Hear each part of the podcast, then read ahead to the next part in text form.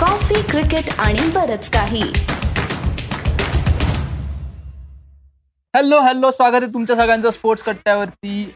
या आठवड्याचा विकली कट्टा सरफराज खानवरनं प्रेरणा घेऊन केला असं म्हटलं तरी त्याच्यात काही वावगं ठरणार नाहीये. आज माझ्यासोबत आहे आदित्य जोशी जो खास मुंबईहून पुण्याला आलेला आहे. तर विकली कट्ट्याचा आजचा विषय काय आहे? तर डोमेस्टिक क्रिकेटमध्ये असे खेळाडू ज्यांनी खोऱ्यानी धावा केल्यात बादलीवर विकेट घेतल्यात किंवा म्हणेल त्या ट्रॅकवरती विकेट घेतल्यात. पण जेव्हा इंडिया टेस्ट कॅपचा विषय येतो त्यावेळी त्यांना हवी तशी संधी मिळाली नाहीये किंवा संधीच मिळालेली नाहीये. तर आजचा हा सगळा एपिसोड अशा काही अनसंग हिरोजबद्दल आहे किंवा त्यांच्या कामावरती एक छोटासा प्रकाश टाकायचा प्रयत्न आहे. तर अर्थातच सुरुवात आपण सरफराजपासूनच करायला पाहिजे ना?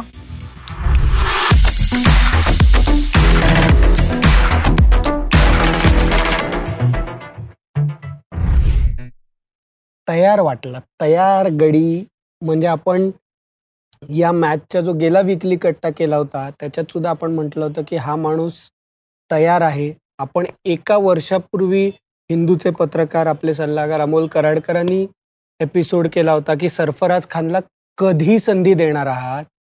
ती संधी अखेर त्याला इंग्लंड विरुद्ध मिळाली. येस आणि दोन्ही डावात नॉट आऊट म्हणजे पहिल्या डावात नॉट आऊट राहिला असता सेंचुरी करून पण बिचारा रनआउट झाला. दुसऱ्या डावात नॉट आऊट राहिला. आणि तू बघशील ना पहिल्या डावात सहज मारल्या रन स्वीप Yes. केले हे केले. दुसऱ्या डावात बॉल अप अँड डाऊन होत होता. बॉल वर खाली राहत होता. करेक्ट स्वीप मारले नाहीत. व्हीव्हीएस लक्ष्मण सारखे पुढे येऊन मिड विकेटला वगैरे फ्लिक केले. किंवा नाही पण स्वीप जरी मारला नाही असं शंभर टक्के तो जो सिक्स ज्या मारला त्यांनी तेही. म्हणजे जर का तो विकली कट्ट्यात आदित्यनी प्रेडिक्ट केलं होतं की नाही सरफराज डेब्यूला शंभर करणार ते जरी खरं झालं झालं नसलं तरी त्यांनी खेळी त्याच्या दोन्ही ज्या होत्या दोन्ही मॅचेसमध्ये रनआउट नसता झाला शंभर नक्की केले असते. दुसऱ्या इनिंगमध्ये डिक्लेअर नसता केला तर शंभर नक्की झाले असते. म्हणजे मी जे त्याच्यात म्हटलं होतं की सरफराज खान बुडणार नाही सरफराज खान नक्की तरेल तर सरफराज तरलेला आहे. म्हणजे. आता पुढे येणाऱ्या काळात त्याला भारतात तर चान्स मिळेल ह्याच्यात ह्याच्यात कुठलाही वाद नाही. म्हणजे कोहली परत आला के एल राहुल परत आला आणखीन श्रेयस अय्यर परत यायचा नाही पण त्याला काढणं आता अवघड आहे. पण एक्झॅक्टली त्याचा डेटा वाच. येस त्याचा डोमेस्टिक क्रिकेट मधला डेटा वाचतो. तर सामने किती खेळलाय तो? पंचेचाळीस सामने खेळलायत. त्याच्यात धावा आहेत तीन नऊशे बारा म्हणजे थ्री नाईन वन टू याचं ॲव्हरेज आहे एकोणसत्तर पॉईंट पंच्याऐंशी. म्हणजे जवळपास सत्तर धरा. किती त्याच्यात हायएस्ट स्कोर केलेला आहे? तीनशे एक. ट्रिपल सेंचुरी मारून झालेली आहे. आणि चौदा शंभर्स आहेत आणि अकरा पन्नास आहेत. म्हणजे पन्नासपेक्षा शंभरची संख्या जास्ती आहे. असा गडी आहे. आणि आज म्हणजे ज्या सामन्याच्या चौथ्या दिवशी जर बघितलं असशील तर ज्या ठिकाणी त्यांनी डीप पॉइंटला जो बॉल त्यांनी मारला तिथे दोन रन होत्या. दोन रनच्या ऐवजी यशस्वी जयस्वाल एकच रन पळाला. त्याच्यावरती तो मुंबईचा सिनियर या नात्याने ओरडला. की तो म्हटला की इथे दोन रन होत्या तू एक रन का पळालास? म्हणजे स्टॅम्प जो असतो तो स्टॅम्प त्यांनी त्याचा उमटवलेला आहे आंतरराष्ट्रीय क्रिकेटवरती. पण सरफराज खाननी जेव्हापासून डेब्यू केला त्याची जी जर्नी आहे दोन हजार चौदा पासून असेल त्याचं त्याच्या बाबांबरोबरचं जे नातं आहे याच्यासाठी आपल्या हिंदूमधले अमोल कराडकर यांच्याशिवाय दुसरा कोणी माणूस आपल्याला त्याची बॅकग्राऊंड आणि त्या सगळ्या गोष्टी माहिती देणाऱ्या मला वाटतं की त्यांनी आपल्याला या एपिसोडमध्ये त्याच्याबद्दल माहिती द्यावी. Yes over to you Amol. Yes Aditya. Sarfaraz खानचा प्रवास विशेषतः गेल्या तीन चार वर्षातला फर्स्ट क्लास क्रिकेटमधला हा जवळून बघायचं भाग्य लाभलंय मला. खूप जवळून त्याच्या महत्त्वाच्या मोठ्या खेळा बघायला बघायची संधी मिळाली. कारण मुख्यतः द हिंदूसाठी कारण द हिंदूमध्ये आम्ही डोमेस्टिक क्रिकेट विशेषतः एक्सटेन्सिव्हली कव्हर करतो. आणि त्याच्यामुळे हे जे सगळे खेळाडू ज्यांना तुम्ही फक्त आय पी एलमध्ये बघता त्यांना प्रत्यक्षात डोमेस्टिक क्रिकेटमध्ये ते जे पराक्रम करत असतात तेव्हा जवळून बघायची त्यांना ऑब्झर्व करायची संधी मिळते. सरफराजच्या बाबतीत तुम्हाला सांगतो की विशेषतः आदित्य तुझ्यासारखे जे मुंबई क्रिकेटचे ट्रॅजिक आहेत ना तुम्हाला असं वाटतं की तो आला आणि तो मारायला लागला आणि तरी त्याला संधी मिळत नव्हती एवढी वर्ष. तर थांबा. थोडं मागे जाऊ.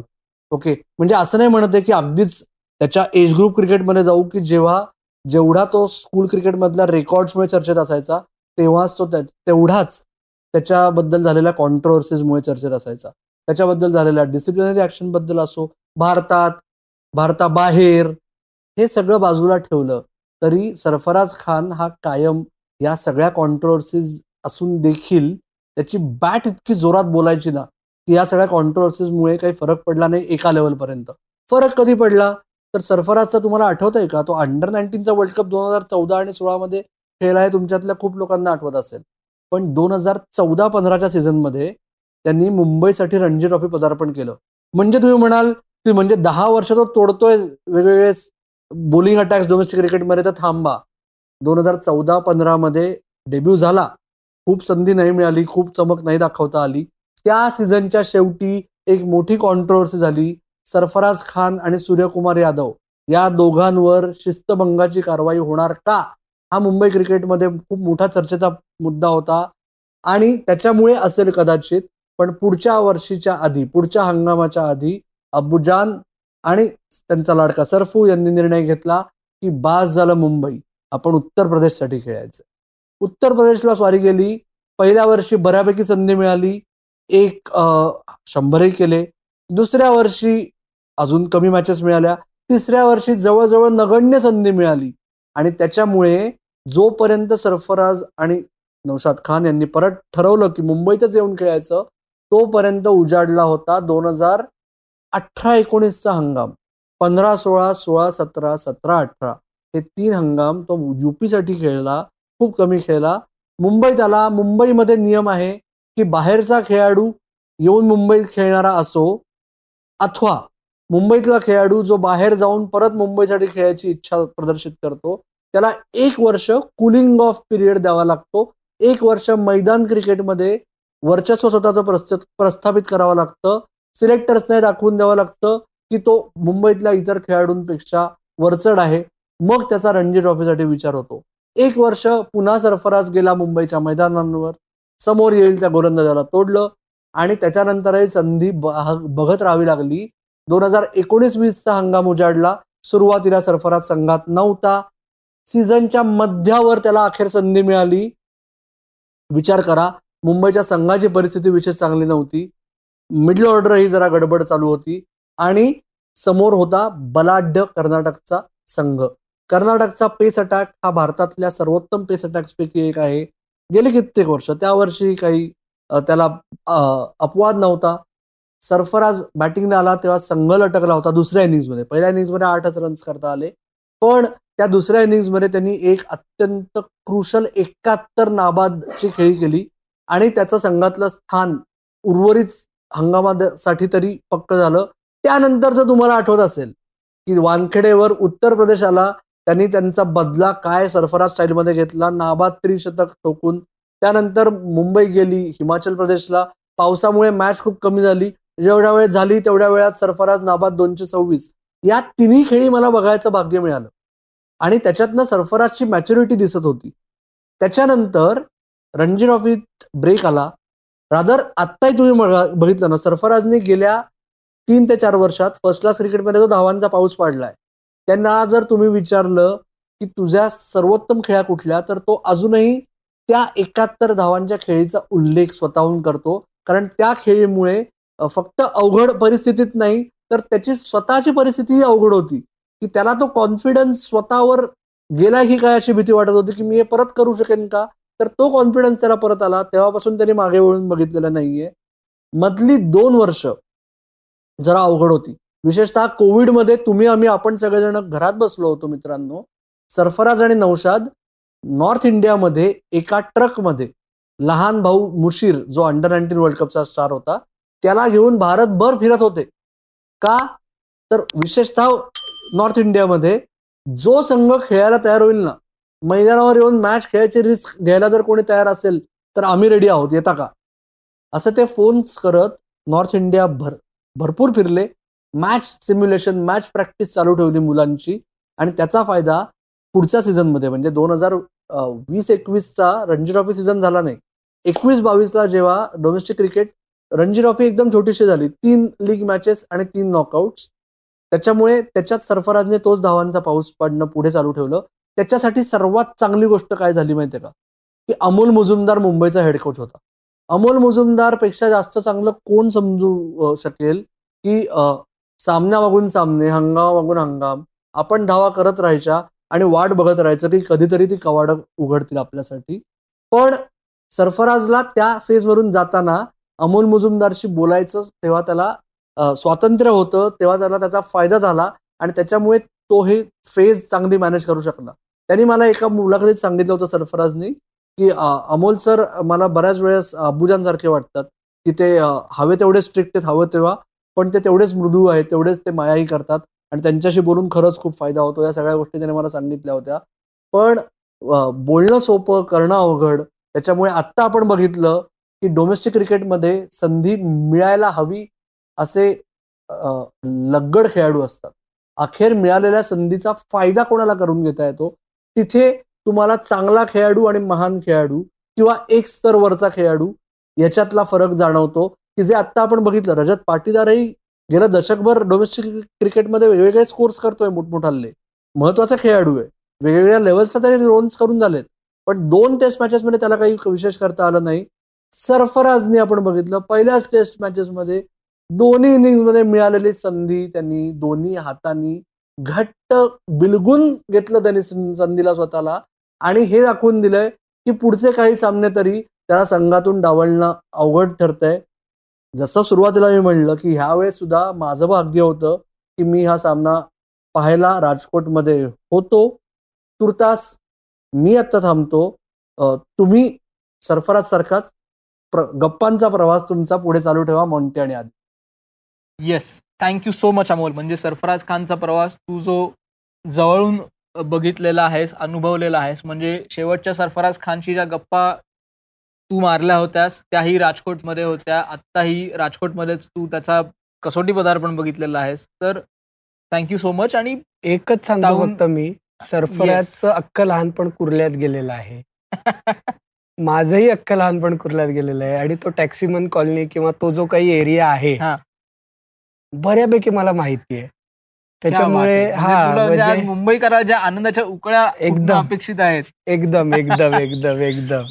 तर आता आपण बाकीच्या प्लेयर्स एपिसोड पुढे नेण्याच्या दृष्टिकोनातून सरफराज खान हे एक उदाहरण झालं की ज्यांनी अनेक वर्ष अं, तावून सुलखून रणजीमध्ये प्रत्येक सीझनला धावा केल्या शंभर केलं दोनशे केले तीनशे केले जे काही म्हणेल ते केलं.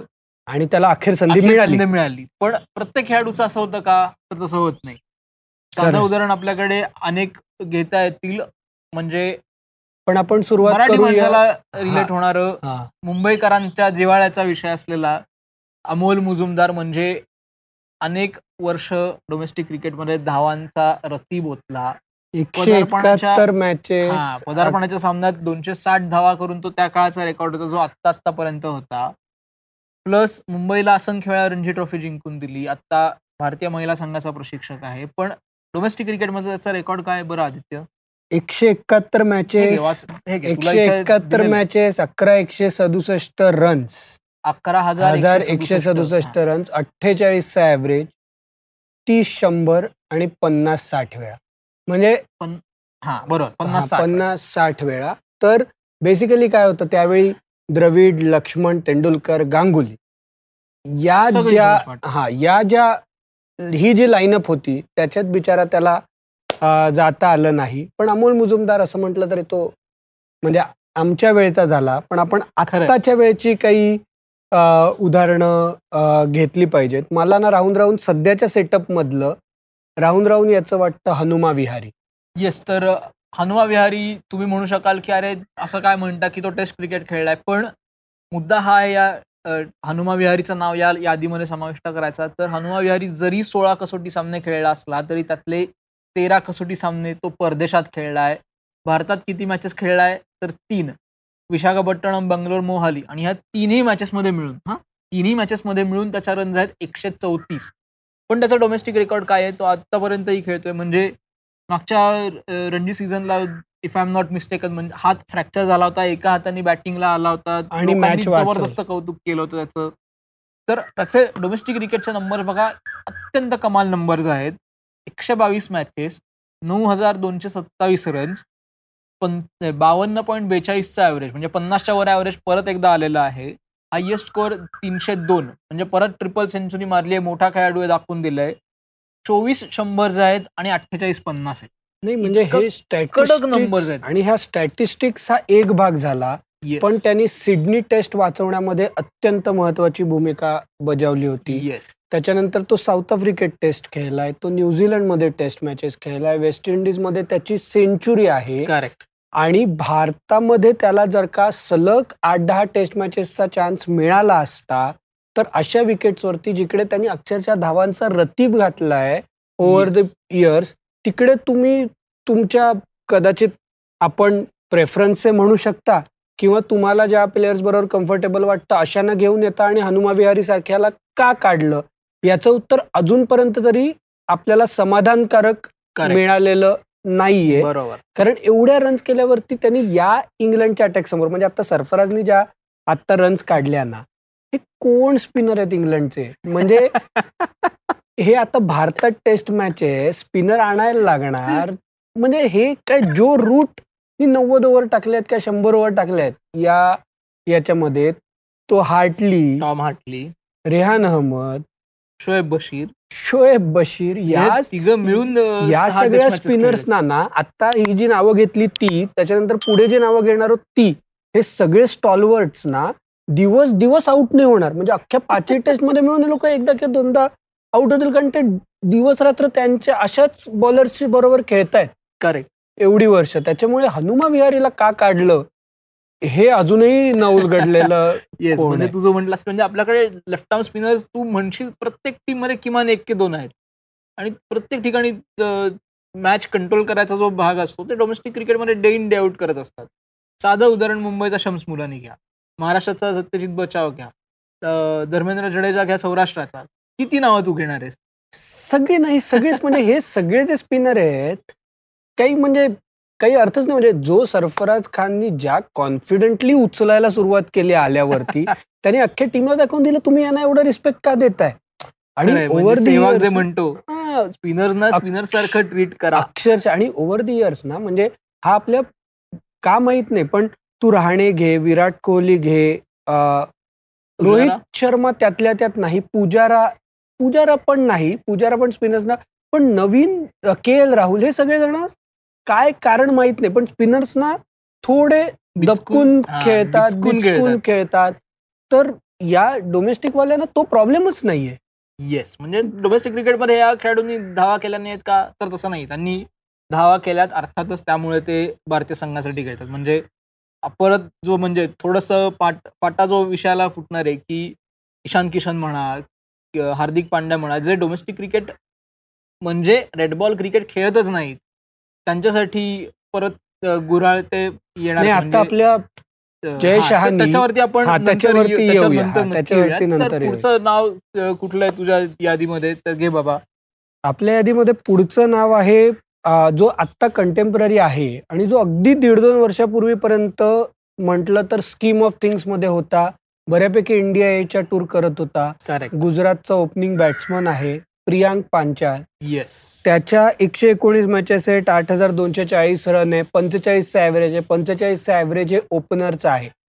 बाकीची नावं ही मिडल. ऑर्डरची होती हा महत्त्वाचा फरक आहे. त्याच्यानंतर हायएस्ट स्कोर तीनशे एक आहे. तीनशे. सॉरी तीनशे चौदा. आहे. सव्वीस शंभर आहेत आणि तेहतीस पन्नास आहेत. आता या मुलाला म्हणजे प्रत्येकाचं नशीब असतं किंवा ती वेळ यायला लागते. के एल राहुलला आपण एवढ्या संधी दिल्या एवढी वर्ष. तो गेली दोन वर्ष चांगला खेळतोय पण त्याच्याने त्याला एवढ्या संधी दिल्या जेवढ्या मला वाटत नाही कुठल्याच खेळाडूला मिळाल्या. तो आधी ओपनिंगला खेळला नंतर मिडल ऑर्डरला आला. त्याला हवं त्या प्रकारे संधी दिली गेली. पण पण म्हणजे त्याच्यात के एल राहुलनी त्याचा त्यांचा जो सिलेक्टर्सचा विश्वास आहे तो त्या त्या वेळेला सार्थ करून दाखवलाय. म्हणजे साधं उदाहरण एशिया कप आणि वर्ल्ड कप त्यांनी दाखवलं नाही आपण आता आपण आता लिमिटेड. ओव्हर्स overs बाजूला ठेवू. टेस्ट मॅचेस मध्ये आता आपण म्हणजे हा रेकॉर्ड पण आम्ही एक्झॅक्ट के एल राहुलचा पण देतो त्याच्या क्षमतेच्या खेळाडूचं ॲव्हरेज टेस्ट मॅचमध्ये आणि त्याला मिळालेल्या संधी याचा मेळ आत्ताच्या त्याच्या कामगिरीनेही बसत नाही मुद्दा के एल राहुलचा नाहीये मला असं. वाटतं की तो किंवा बाकी कोणी असेल जेव्हा खेळाडूंची कामगिरी चांगली होत नव्हती तेव्हा प्रियांक पांचाल सारख्या खेळाडूला दुर्दैवानी संधी. मिळू. शकली नाही आणि त्याचा रेकॉर्ड अतिशय चांगला आहे इंडिया ए साठी पण तो मॅचेस केला पण तो शेवटचा टप्पा जो आहे आणि आता सध्याची परिस्थिती बघता आता वाटत नाही Yes. परत त्याला संधी मिळू शकते म्हणजे परत पुन्हा मुद्दा येणार हाच की ऋतुराज गायकवाड जो आत्ता टीममध्ये नाहीये पण त्याच्याकडे पुढचा टेस्ट ओपनर म्हणून तुम्ही जर बघत असाल तर त्यांनी रणजी मॅच गेला तो खेळायला. रणजी मॅच खेळला बरं का ऋतुराज गायकवाड. महाराष्ट्राचं झोपडी झाली ही गोष्ट वेगळी पण दोनशे पंचवीस पैकी शहाण्णव धावा धावा त्यांनी केल्या. पण जे आपण दक्षिण आफ्रिका दौऱ्याच्या वेळेस म्हटलं होतं की आता पुढच्या मॅचेसच्या वेळेस जेव्हा टीम निवड केली जाईल त्यावेळी रिझर्व्ह ओपनर म्हणून ऋतुराजकडे बघितलं जाणार जोपर्यंत तो इंजोर्ड नसेल तोपर्यंत. तर हा एक मुद्दा परत प्रियांक पांचाळचं माझ्या दृष्टीने आहे की त्याचं अवघड दिसतं अवघड दिसतंय. त्यानंतर आणखीन एक नाव त्यांचा ऑलराऊंडर जर बघितला तर जलाल सक्सेना. जलद जल- सक्सेना. जलद जलज जलद सक्सेना. तो एकदम. ट्विटर फेसबुक किंवा बऱ्याच या लोकांचा फेवरेट आहे. अरे एवढ्या रन्स केल्या आहेत एवढ्या विकेट्स घेतल्या आहेत. तर त्याची आकडेवारी परत एकदा आहे एकशे एकोणचाळीस मॅचेस सहा हजार सहाशे नव्वद रन्स तेहतीस पॉईंट पंच्याण्णवचा ॲव्हरेज एकशे चौऱ्याण्णवचा हायएस्ट स्कोर चौदा सेंचुरी बत्तीस हाफ सेंचुरी आणि बॉलर पण आहे तो. त्याच्यामुळे त्याच्या साडे चारशे बेचाळीस विकेट्स आहेत. किती? तेवीसचा ॲव्हरेज तुझा पंचवीस 25 चा average. ऍव्हरेज आहे. पंचवीस पॉईंट एकोण सत्तरचा ॲव्हरेज आहे आणि बेस्ट बॉलिंग फिगर्स आहेत. नऊ विकेट्स अडुसष्ट धावात एका इनिंगमध्ये याच्यातून परत दिसून येतं की याच्या wickets- वर्षानुवर्ष काय म्हटलं जाते माहितीये का? याचा परफॉर्मन्स वर्षानुवर्ष चांगला आहे डोमेस्टिकमध्ये वर्षानुवर्ष हा विकेट घेतोय टीम बदला काही बदला हा याचा परफॉर्मन्स थांबत नाही. तो मुंबई इंडियन्सकडे आयपीएल मध्येही होता जर का तुला आठवत असेल. तर. पण आता काही खेळाडूंच्या बाबतीत असं का होतं हे जजमेंट कोण ठरवतं? आणि याच्या बाबतीत तर वेगवेगळ्या सिलेक्शन कमिटीला हे वाटत आलेलं आहे असं दिसतंय की तो नेक्स्ट स्टेपसाठी तेवढा आम्हाला वाटत नाही. म्हणजे आंतरराष्ट्रीय क्रिकेटमध्ये हा एवढा चालेल. असं आम्हाला वाटत नाही. म्हणजे जे सरफराजचं आत्ता आत्तापर्यंत होत होतं. हा म्हणजे आता माहीत नाही पण याला उत्तर म्हणजे या एक्सप्लेनेशनला काही काउंटरच नाही ना करू शकत. म्हणजे हे खरं जजमेंट जोपर्यंत करेक्ट त्या खेळाडूला संधी दिली जात नाही आता तर त्याचं वय त्याच्या बाजूने नाहीये. बरोबर. पण जेव्हा वय त्याच्या बाजूने होतं तेव्हा ती संधी दिली आणि संधी दिली जाईपर्यंत यू कॅन जज दॅट प्लेअर करेक्ट येस आणि तसं आणखीन एक प्लेअर म्हणजे आता ऑलराऊंडर नंतर बॉलर्सचा जर विचार केला तर परत लेफ्ट आर्म स्पिनर जे म्हणतो आपण की भारतात प्रत्येक टीममध्ये दोन असतात किमान तर शाबाज नदीम. पुन्हा एकदा दोन मॅचेस मिळाल्या matches. टेस्ट मॅचेसमध्ये आय थिंक इंग्लंड विरुद्धच मिळाल्या. दोन मॅचेसमध्ये आठ विकेट्स घेतल्या. झारखंडकडनं खेळतो. पण परत एकदा डोमेस्टिक रेकॉर्ड अत्यंत जबरदस्त आहे. त्याच्याही एकशे एकोणचाळीस मॅचेस आहेत. त्याच्यात सॉरी बरं एकशे एकोणचाळीस मॅचेस आहेत. पाचशे 539 एकोणचाळीस विकेट्स. आहेत. जवळपास साडेपाचशे म्हणायला हरकत नाही. अठ्ठावीस पॉईंट एकोणनव्वदच्या ॲव्हरेजने विकेट्स घेतल्यात. आणि परत इनिंग्समध्ये बेस्ट कामगिरी पंचेचाळीस धावात सात र सात विकेट्स पुन्हा एकदा पाचशे विकेट घेणं ही कुठल्याही लेवलला छोटी गोष्ट नाहीये. गोष्ट मोठीच आहे.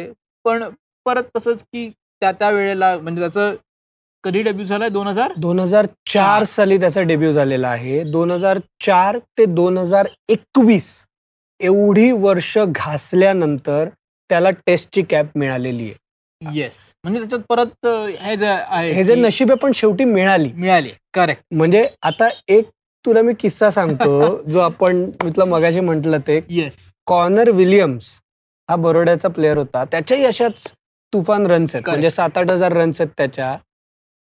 त्याला टेस्ट कॅप मिळाली. साऊथ आफ्रिकेमध्ये सेंचुरियनला. आणि त्याच्या आधीच्या टेस्ट मॅच मध्ये माईक डेनिस मला वाटतं मॅच रेफरी होते. त्यांनी भारताच्या बऱ्याच प्लेयर्स विरुद्ध कारवाई केली होती. सचिनवरती बॉल टेम्परिंगचा होता आरोप. वीरेंद्र सेहवागवरती एक्सेसिव्ह अपिलिंगचा आरोप होता. हरभजन सिंग दीपदास गुप्ता आणि अजून आपले सहा प्लेयर्स वरती आरोप होते. तर भारताने ते आरोप सगळे डिनाय केले. अर्थात? अर्थात डिनाय केले. आम्ही काहीच केलेलं नाहीये. आणि पुढच्या मॅचला जर का हे मॅच रेफरी असतील तर आम्ही ही मॅच खेळणार नाही. हा. असं त्यांनी सांगितलं. आयसीसीने सांगितलं की नाही आम्ही हे करणार नाही. पुढची मॅच त्याच मॅच रेफरीच्या बरोबर होईल. पण बीसीसीआय होती. त्यांनी साऊथ आफ्रिकन क्रिकेट बोर्डला सांगितलं. साऊथ आफ्रिकन बोर्ड ठीक आहे बाबा. तर साऊथ आफ्रिकन क्रिकेट बोर्डनी मॅच रेफरी बदलला. आणि ती मॅच पुढे गेली. वीरेंद्र सेहवागला बॅन होता. त्याच्यामुळे वीरेंद्र सेहवाग खेळला नाही. कॉर्नर विलियम्सनी त्या मॅच मध्ये डेब्यू केला. पण बीसीसीआय आणि साऊथ आफ्रिकन क्रिकेट बोर्डनी संगनमतानी तो मॅच रेफरी बदलल्यामुळे आयसीसीने ती टेस्ट मॅच अनऑफिशियल ठरवली.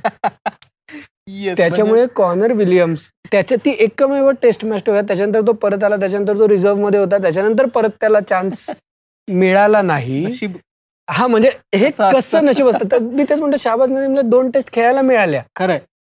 म्हणजे येस ही मोठी गोष्ट आहे. म्हणजे तसंच आणखीन एक जर का नाव आता तुम्ही आम्हाला सांगा की अमोल मुजुमदारकडे रेकॉर्ड आहे की फर्स्ट क्लासमध्ये सर्वाधिक धावा त्याच्या आहेत पण त्याच्याकडे टेस्ट कॅप नाहीये. त्याच्या आधी असे कोण खेळाडू होते की ज्यांच्याकडे अशा खोऱ्यानी धावा होत्या पण त्यांना टेस्ट कॅप मिळाली नाही किंवा ते भारताकडून एकदाही खेळले नाहीयेत हिंट देतो ते पंजाब हरियाणाचे खेळाडू आहेत. येस तर. मला वाटतंय हा मुद्दा म्हणजे शेवटाकडे यायच्या आधी आता जो मुद्दा बाजूला काढून ठेवला होता ज्याच्यावरती आपण आधीच्या विकली कट्ट्यावरही म्हटलो त्याच्यात अमोल कराडकरचं म्हणणं होतं की खेळाडूंच्या प्रायोरिटीज सेट आहेत त्यांना व्हाईट बॉल नच खेळायचा आहे. त्यांना रेड बॉलची काही पडलेली नाहीये. तर त्याच म्हणजे निर निरंजन शहा स्टेडियम जे आता राजकोटमध्ये नाव देण्यात आलेलं आहे. तर त्याच्या तेव्हा जय शहा जे नंतर बोलत होते त्याच्यात त्यांनी हे केलं की प्लेयर्सना त्या निरंजनच्या स्टेडियमच्या याला जयशाह बरंच बोलले. टी ट्वेंटीचा कॅप्टन कोण? रणजीमध्ये खेळाडूंनी खेळायला पाहिजे. म्हणजे त्यावेळी काहीतरी निरंजन शहाने जादू केली बहुतेक जयशाहवरती. बरेच बरेच त्यांनी पत्ते खोलले त्या दिवशी. येस म्हणजे रोहित शर्मा टी ट्वेंटीचा कॅप्टन असणार आहे ह्याच्यावर शिक्कामोर्तब झालेला आहे. विराट खेळणार की नाही हे तुम्ही आम्हाला सांगा. त्याच्यावरती ते काही बोललेले नाहीत. पण परत मुद्दा तोच येतो की अपरंटली त्यांनी प्लेयर्सना सांगितलेलं आहे की तुम्ही रणजी प्रायोरिटाईज नाही केलं. तर आम्ही कारवाई कर- आणि फ्रँचायझीजना पण त्यांनी सांगितलं की बीसीसीआय बॉस आहे. फ्रँचायझी. ठरवू शकत नाहीत. पण फक्त हे त्यांनी सांगितलं तेव्हा रणजीची सातवी मॅच चालू झाली होती. नाही व्हायची म्हणजे होती हा म्हणजे व्हायची होती म्हणजे सातवी मॅच चालू होणार होती. म्हणजे. अख्खा सीझन होऊन गेलेला आहे. म्हणजे आपण म्हणजे म्हणजे असं जर झालं असतं की लगेच इफेक्ट म्हणजे रामबाण उपाय लगेच जो असतो तो दुसऱ्या दिवशी जाऊन बाबा कोणी खेळला असता. फार कदाचित उशीर नसता झाला मॅचच्या दिवशी सकाळी पोहोचला असता एक वेळ. पण हा मुद्दा तू जो म्हटलास की सातवी मॅच होती तर या राऊंडमध्ये लीग राऊंडमध्ये किती मॅचेस आहेत? सात मॅचेस आहेत.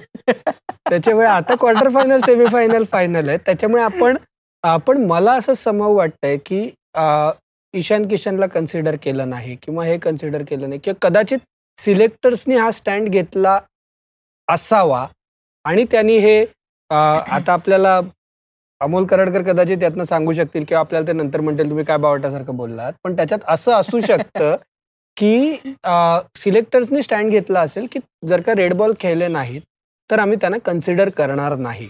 आणि हे त्यांनी बीसीसीआय सेक्रेटरीना कन्वे केलं असावं. आणि म्हणून बीसीसीआय सेक्रेटरीने तो स्टँड घेतला असेल. जर का Yes. तसं झालं असेल तरी अत्यंत चांगली गोष्ट आहे. कारण आत्ता नाही पुढच्या रणजी सीझनला नॉकआउटला या गोष्टीचा नक्कीच उपयोग होईल. येस म्हणजे त्याचा परिणाम लगेच दिसू शकतो मुंबईच्याच मॅच मध्ये कोण बरं खेळू शकतं मुंबईच्या मॅच मध्ये श्रेयस अय्यर. पण तो दुखापतग्रस्त आहे ना? आता ते माहितीच नाही ना कोणाला. म्हणजे बीसीसीआयचं प्रेस रिलीज त्याच्यात तो दुखापतग्रस्त आहे म्हणून काढलाय असं लिहिलेलं नाहीये. जसं. विराट कोहली बद्दल लिहिलं होतं त्याच्यामुळे श्रेयस अय्यर खेळतोय का नाही ते आपल्याला कळेल.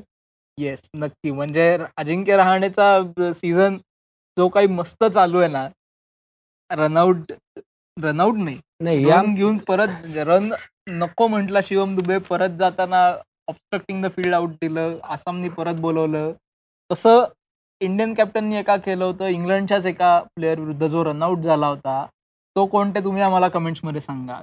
तर मला वाटतं आजचं आजचा जरा वेगळा आपण रणजीवरती करण्याचा प्रयत्न केला आहे. Yes. तुम्हाला कसा एपिसोड वाटला हे आम्हाला सांगा. तुम्हाला आम्ही या एपिसोडबद्दल अमोल मुजुमदारबद्दल बोललोय. अमोल मुजुमदारनी आधीचं सीसीबी के आत्ताच्या स्पोर्ट्स कट्ट्याला छान मुलाखत दिलेली आहे रणजीवरती. पहिला पाहुणा होता. पहिला पाहुणा होता. ती पण तुम्ही नक्की बघा. येस आणि अमोल राजकोट मधून आपल्याला जॉईन झाला. त्याचेही अं, आभार आभार मानावेच पाहिजेत ना त्याचे. म्हणजे त्याचं व्हॅल्युएबल इनपुटबद्दल. प्रश्न येस तर आत्ता मात्र आम्ही थांबतो. तुम्हाला अजून कुठला कंटेंट बघायला आवडेल तेही आम्हाला सांगा. रणजी बद्दल बोलतोच आहोत. तर ज्यांनी मुंबईसाठी रणजी गाजवली ते सुलक्षण कुलकर्णी यांनी त्यांच्या त्र्याण्णव चौऱ्याण्णव याच्या. सीझनच्या आठवणी म्हणजे माझा संस्मरणीय रणजी हंगाम हा जो आपला सेक्शन आहे त्याच्यात सांगितला त्याच्यात त्यांनी फक्त त्र्याण्णव चौऱ्याण्णवबद्दल बोलले नाहीयेत चौऱ्याण्णव पंच्याण्णवमध्ये सचिन का भारी होता हेही त्यांनी सांगितलंय. आणि शहाण्णव सत्त्याण्णवबद्दल सांगितलंय. त्याच्या आधीचाही त्यांचा एक एपिसोड आहे तोही तुम्ही नक्की बघा. मात्र आत्ता आपण वाइंड अप करत आत्ता आम्ही थांबतो. तुम्ही मात्र ऐकत राहा. बघत राहा. आणि आमची वाट पाहत राहा. धन्यवाद.